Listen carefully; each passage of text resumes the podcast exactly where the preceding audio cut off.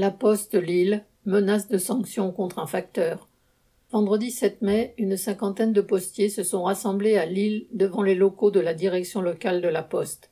Ils protestent contre la convocation d'un facteur pour un entretien préalable à sanctions pouvant aller jusqu'au licenciement. Ces derniers temps, entre les réorganisations qui dégradent encore les conditions de travail, la prime qui a été supprimée cette année et les pressions constantes de la hiérarchie, le mécontentement monte chez les postiers. En menaçant un collègue délégué CGT au comité d'hygiène et de sécurité, la direction de la Poste cherche à créer un sentiment de peur et à intimider tous ceux qui refusent de baisser la tête.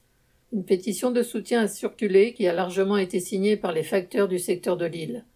La CGT a aussi appelé un débrayage et un rassemblement pour réclamer la levée des menaces de licenciement et de sanctions.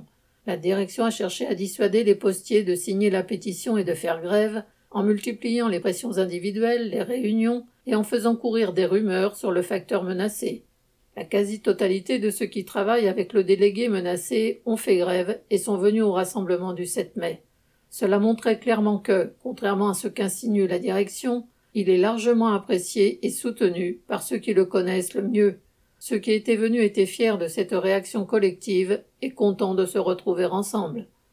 Une délégation a rencontré la direction de la Poste qui a confirmé la levée de la menace de licenciement. C'est un premier pas, mais il faut maintenant qu'elle lève toute menace de sanction pouvant aller jusqu'à trois mois de mise à pied. Priver un salarié de trois mois de salaire serait tout aussi inacceptable.